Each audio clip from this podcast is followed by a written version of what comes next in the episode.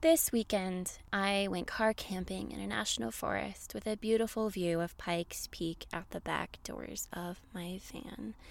It was lovely, it was beautiful, it was enjoyable. We made a little fire, and the next morning, woke up, made some coffee, opened the back doors, and just enjoyed life, you know, the way that you should when you live in a van. Instagram classy van life, perfection. And me being me, after my coffee, I lay back, I grab my vibrator, I hand Andrew the camera, and decide it's the perfect moment to make some OnlyFans content. My titties are out, my panties are pulled to the side. Andrew looks at me and he's like, "You are prepared for someone to drive by, right?" Pfft, okay, hadn't really seen anybody. We were on our own, we're in a national forest, all is well. All is quiet. All is pristine. Well, 2 seconds. 2 seconds into this video. Cameras are rolling. My clit feels so good. And wouldn't you know, my fucking luck, a truck drives by. This motherfucker drove so goddamn slow. I heard it, I saw it. I took the vibrator off my clit in like a flash and I start scooting. I'm like inchworming away to try to hide my naked body, watching him out like of the corner of my eye drive 2 fucking miles per hour down this road. And I'm just like, oh my God, right now. This is really happening to me, isn't it? And I just breathe. I'm like, okay, it's not so bad. He's getting a free show. He can't really see anything. All is well. He knows what's going on. He can't see anything. And I'm like, God, can he drive any fucking slower? And this video is OnlyFans bloopers from the gods. Oh, fuck. I was prepared, but I was not prepared. And that right there is my kind of luck.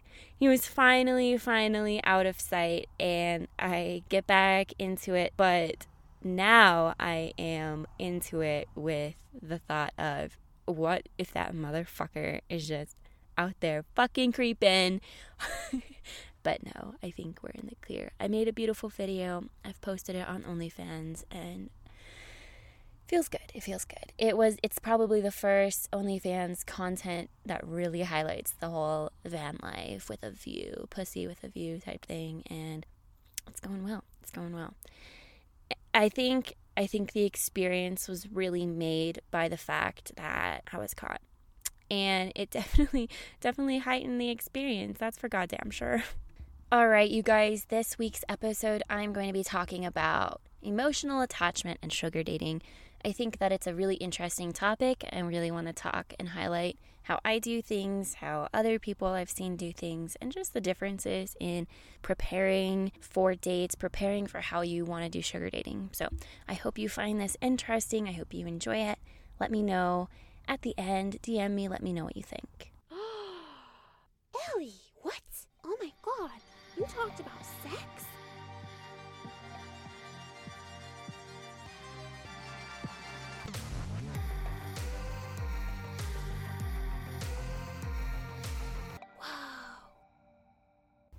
Personally, when I sugar date, I do my very, very best to compartmentalize and separate sugar dating and my personal life, my personal emotional relationships, and I do a really good job of it. Now, there is one situation I have to be completely honest about. I did get emotionally attached and emotionally involved in ways I hadn't expected to happen to me, hadn't prepared for, and I had to deal with it a little bit. And I'm talking about David. I'm talking about the one who took me to New York City, who took me to Chicago.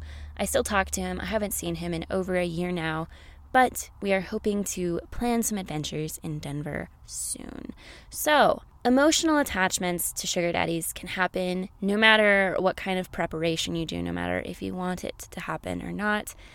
it can just pop up. You can't really control feelings, you can't control emotions, but you can deal with them, and you can marginalize whether or not it'll happen just through some mental preparation and through some discussions with the sugar daddies at first and how you set up your arrangement. So let's talk about that. In general, I would say that this means there are, for this episode's sake, two types of sugar dating. There is the separated, unattached, very arrangement-esque type of arrangement.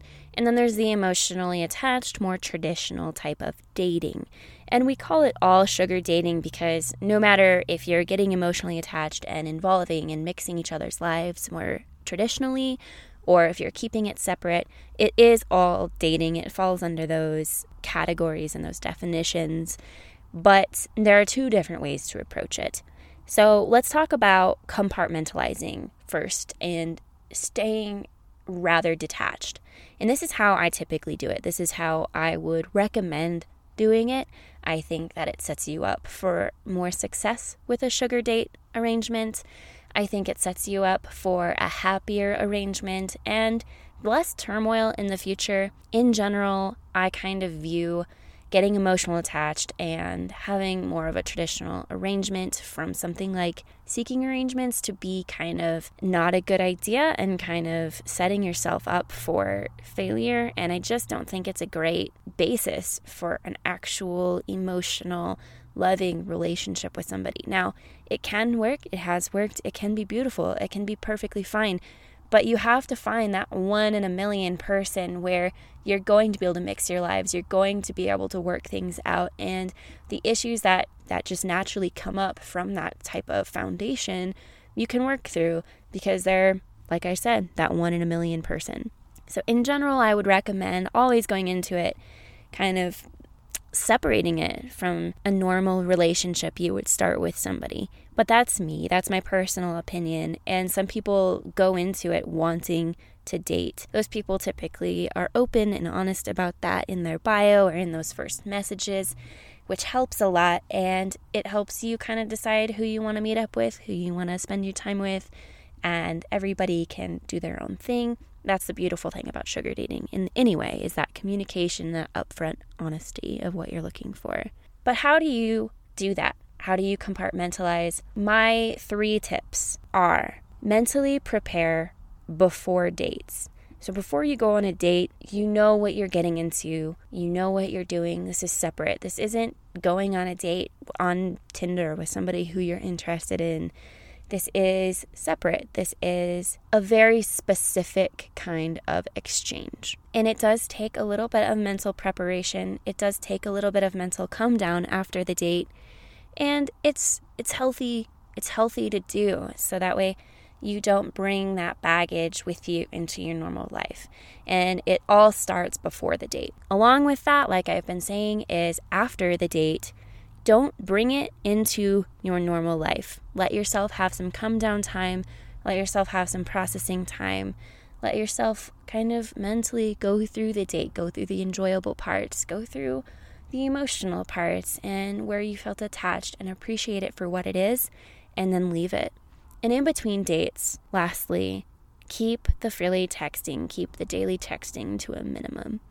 This is something very interesting to me. Because in my experience, either sugar daddies want that constant communication and they want that texting relationship like you'd have in a normal relationship, or they don't talk to you. They talk about setting up a date. They talk about things that need to be discussed. You don't really talk too much, just like, hey, how's it going? Or good morning, that kind of stuff. You either really get one or the other in my experience. And I'm always very wary of the people who want that constant texting communication, because generally those are the people who are in it for a relationship and in it for that attachment that I don't want. Personally, I want it kept to what it is, and I want my personal life to stay my personal life, and I don't really want to involve them because that's not what I'm on Seeking Arrangements for. I'm on Seeking Arrangements for dates, classy times, good connections, the financial side of the exchange. I'm on there for a very specific thing, and I don't want that bleeding into my day-to-day normal life. And so you have to kind of talk about that up front. If they start to do that, you'd be like, hey, this isn't really what I'm looking for. I don't need this constant communication with you. Every now and then, checking in, seeing how each other's doing, especially if you're not meeting super regularly, if you just want to keep that arrangement open to the future, totally cool. I have maybe 3 on a regular basis for holidays. We'll send each other like, hey, Merry Christmas, hope you're doing well. We'll catch up in a couple texts and we'll be done again. That's totally cool. I'm not talking about being super rude about it or cutting them off in any way. I'm just saying maybe cool it on unnecessary daily communication. Every detail of your life, that's not necessary. That is how I compartmentalize. I view it very much differently than relationships and friendships that I have in my personal life. It's its own thing. It's its own side of me. It's its own world. And I don't bring that with me into daily life, into my other relationships. It's really healthy that way. I would recommend keeping things that way just for mental health and stability and keeping the drama to a minimum. Honestly, it keeps the drama to a minimum immensely. Now, the other side. If you do get emotionally attached, if you're interested in an actual relationship with a sugar daddy, if you're dating because you want to legitimately date them, it's a whole different world. It's an incredibly different thing than anything I've experienced, anything I've ever wanted to experience. These aren't people I want to get involved with for these reasons. For the reasons I'm about to talk about that hyper complicate the dynamic between you two. First of all, finances in a relationship, especially when there's this big of a gap, create a power dynamic. In this power dynamic, you're the underdog. You're the underdog emotionally and economically in the relationship. So because they are supporting you, whatnot, whatever the arrangement is, that gives them power. Like it or not, that gives them emotional power over you, and it gives them economic power in the relationship over you as well. It's totally different. You're starting off with that understanding that you're looking for financial support and they're not. It's something that you're going to have to communicate very, very heavily about in your relationship, so that way you're getting just as much respect. So just be prepared for that. It's not impossible to work around. With enough communication and with the right connection, chemistry, and what you need to keep a healthy relationship, it's nothing you can't work through. It's just something definitely to be aware of. And that's something I'm not really interested in, but it can work and it can still be just as valid and beautiful of a relationship. It's just something that be prepared for if that's what you're looking for. Be ready for lifestyle differences. I will never forget just as simple as a comment on mismatched socks and saying how it's not worth the time and the energy to match my socks when I do laundry. And he kind of was like, oh, I guess that makes sense. And he made a comment of, I don't do my laundry. I haven't thought about it. And something so innocent as that was like a big reminder, right? Like a huge reminder of, oh yeah, okay, he doesn't have to do his own laundry. That's a difference there in lifestyle. There's going to be all sorts of things, right? Just be prepared for that. And if you're sugar dating, you're obviously very well aware of how to handle yourself. I'm not saying that you can't do it. It's there are little things like that are going to pop up, especially early on in the relationship, that might be interesting. And of course, be ready for judgments, especially if there's a big age difference, if there's a big financial difference.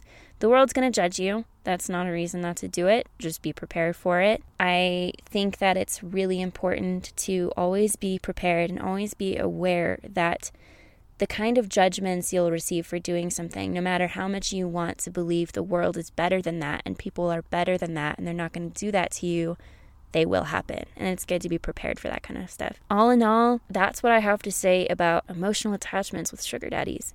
I don't think it really needs more. I think that it's something to consider, something to be prepared for, something to be aware it could happen, regardless of if you want it to or not. But it is also good, if you don't want it to happen, to kind of take those precautions. If you do want it to happen, just be aware of those things. When I first started sugar dating, part of the reason I'm talking about this in an episode is because when I first started sugar dating, that's not something I thought about at all. I didn't consider the fact that, hey, maybe one of these people I'm going to have amazing chemistry with, and I'm going to really, really like, and not having them in my life, or not a bigger part in my life, is actually going to hurt me. It's not something I considered. And when it happened, it was a little wild to overcome, because it's just not something I thought about. And it, I think, will help to think about as you start sugar dating, as you get into sugar dating, to kind of go through that stuff and be like, all right, this can happen. This is how I'm going to deal with it. These are the steps I'm going to take to emotionally prepare for my mental health. That is entirely my opinion. You guys, you can agree to disagree with me on that. It's a very opinionated thing. I do think it's something to consider, and it's healthy to consider as you start sugar dating. All right, you guys, I have been promising this segment since I started season 2, the segment of Kink Deep Dive, and I'm so excited to finally get into it this week with Andrew. We're talking about choking. We're talking about what it is, how to do it safely, the benefits, maybe why you shouldn't do it, etc. It's something that I want to talk about because it's so popular today, in today's day and age, and I don't think people take it nearly as seriously as you should, because you can literally kill someone. You can literally die from it. Not that it happens frequently, but it is something that should be taken, in my opinion, a lot more serious than it's taken in hookup culture and dating world. Personally, if I'm hooking up with somebody, I'm very cautious if they go to choke me. And if it starts to make me at all uncomfortable, I just totally make them stop, because I'm not about that. I can still have a good time and fuck them, and then go to Andrew and be like, choke the fucking shit out of me. And we do. Also, I think it's interesting that choking can be done sexually, and it can also be done as an intimacy thing, and I want to talk about that as well. So enjoy this segment of Kink Deep Dive. All right, I said a few minutes ago how there are really two forms of choking, sexual and intimate, and I think the best distinction we were talking about is one is a kind of form of trust, and the other one is just hot, like it's just control and power dynamics, right? So could you tell the people, since I've always been the chokey, not the choker, maybe why they want to know more about it, why you'd want to do it, and how to do it safely? Yeah, for sure. So I think the first step in approaching choking with any two people is establishing the why. So make sure you guys are communicating and talking about why you want to do it. Make sure you have healthy reasons for those things. For example, my why would be power dynamics, increases intimacy, adds some layers of objectification to your interactions, kind of plays into that notion of, like, quote, being taken a bit. And then it's also really pleasurable for my partner if done well, done correctly. But I do want to talk about a bit of the physiology of choking itself. Not only is it like super psychological, but it's also very physical, because you're not just talking, you're actually intervening with body function, which is a big deal. Choking occurs when you have compression of the jugular veins or your carotid arteries. You don't ever want to have crushing or compressing of the trachea or your windpipe. And so the veins or areas you're looking for are located bilaterally on either side of the neck, almost directly under the ears. So that means you want to be like almost squeezing and not pressing, right? Yes, exactly. Pressure on both of these areas are ideal. You have the arteries, which are taking fresh blood up to your brain, and then veins, which are taking deoxygenated blood back down to your heart. So getting both of those kind of like covers both bases almost. You got to be aware that if you're actively compressing both of those areas completely, they can become unconscious within 20 seconds. It's super serious, because if you are actually choking someone, tracheal and arterial strangulation can lead to brain death in 3 to 5 minutes. So if you're not paying attention, or if you lose yourself a bit, in as little as 2 to 3 minutes, you could genuinely hurt or kill someone.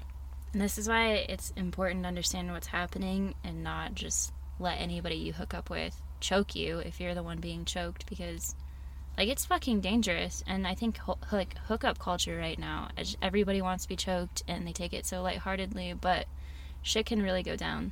Yeah, absolutely. And then some red flags as someone who is going to be doing the choking is color change in your partner. So if they start looking blue, ease off. You're choking too much. If they start coughing or wheezing audibly, ease off. It's a red flag. Another red flag is inability to breathe. So they should be able to breathe and communicate with you through the entire process. You shouldn't have to let go of your hands so they can breathe. And for the chokies, I make a point of responding to a partner when they're choking me. And then any sort of sounds, if you feel in your hand or you hear audibly any popping or sliding, the trachea actually moves around really easily. So as you're putting pressure in that area, if you feel any popping, feel any sliding, feel anything like that, ease off. You shouldn't be feeling any of that. If your partner starts instinctively grabbing at your hands or your hand, that's a red flag because it means psychologically they feel uncomfortable with what's happening. And then what to expect on your side. You want side pressure only, no forward pressure or no down pressure. And super important, be in tune with your partner and their reactions. So be tuned in. This is not the time to check out. It's not the time to start thinking about other shit or get really into it yourself. It's the time to observe your partner, make sure they're okay, and really make sure you're checking in with them. Some of the benefits of choking are like, as the person who chokes, increased intimacy, power dynamics, watching something. It's kind of like almost a fog set in on them, so it's like a mental haze or a bit of dizziness, and you can see them really relax, get into it. It's very pleasurable for your partner, and then it can really bring you together. You know, it can increase intimacy. It can take an otherwise vanilla experience and really spice it up. Mm-hmm. It's probably the easiest way to spice up a vanilla experience, and that's why people are so attracted to it. Yeah, that's why it's so lucrative. Just make sure you're establishing a healthy why, communicating with your partner, and doing it correctly, and it can be a really fucking awesome experience. All right, that should do it for choking. Let me know, you guys, if you liked this new segment, and we will do more. That is all for this episode of Sugar Pussy. You guys, as always, my DMs are open. DM me on at Ellie Sugar Ray. I know that account isn't super active. I'm terrible at social media, you guys. I've got so much going on in my life. But if you want to talk to me specifically, DM me at Ellie Sugar Ray. If you DM Sugar Puss Pod, you will have some amazing communication. But that is my social media manager, who is amazing and creative and beautiful and there to talk to you, absolutely, for sure. But if you want to talk to me, DM me at Ellie Sugar Ray. Ask me questions, give me topics for the podcast, etc., etc. This is a new change, so if you've been talking to me on at SugarPussPod, don't fear, that was me. This is a very new change, so just make that little mental switch in your head, and we are good to go. Can't wait to talk to you guys. Can't wait for next week's episode of Sugar Pussy. I'll talk to you guys later.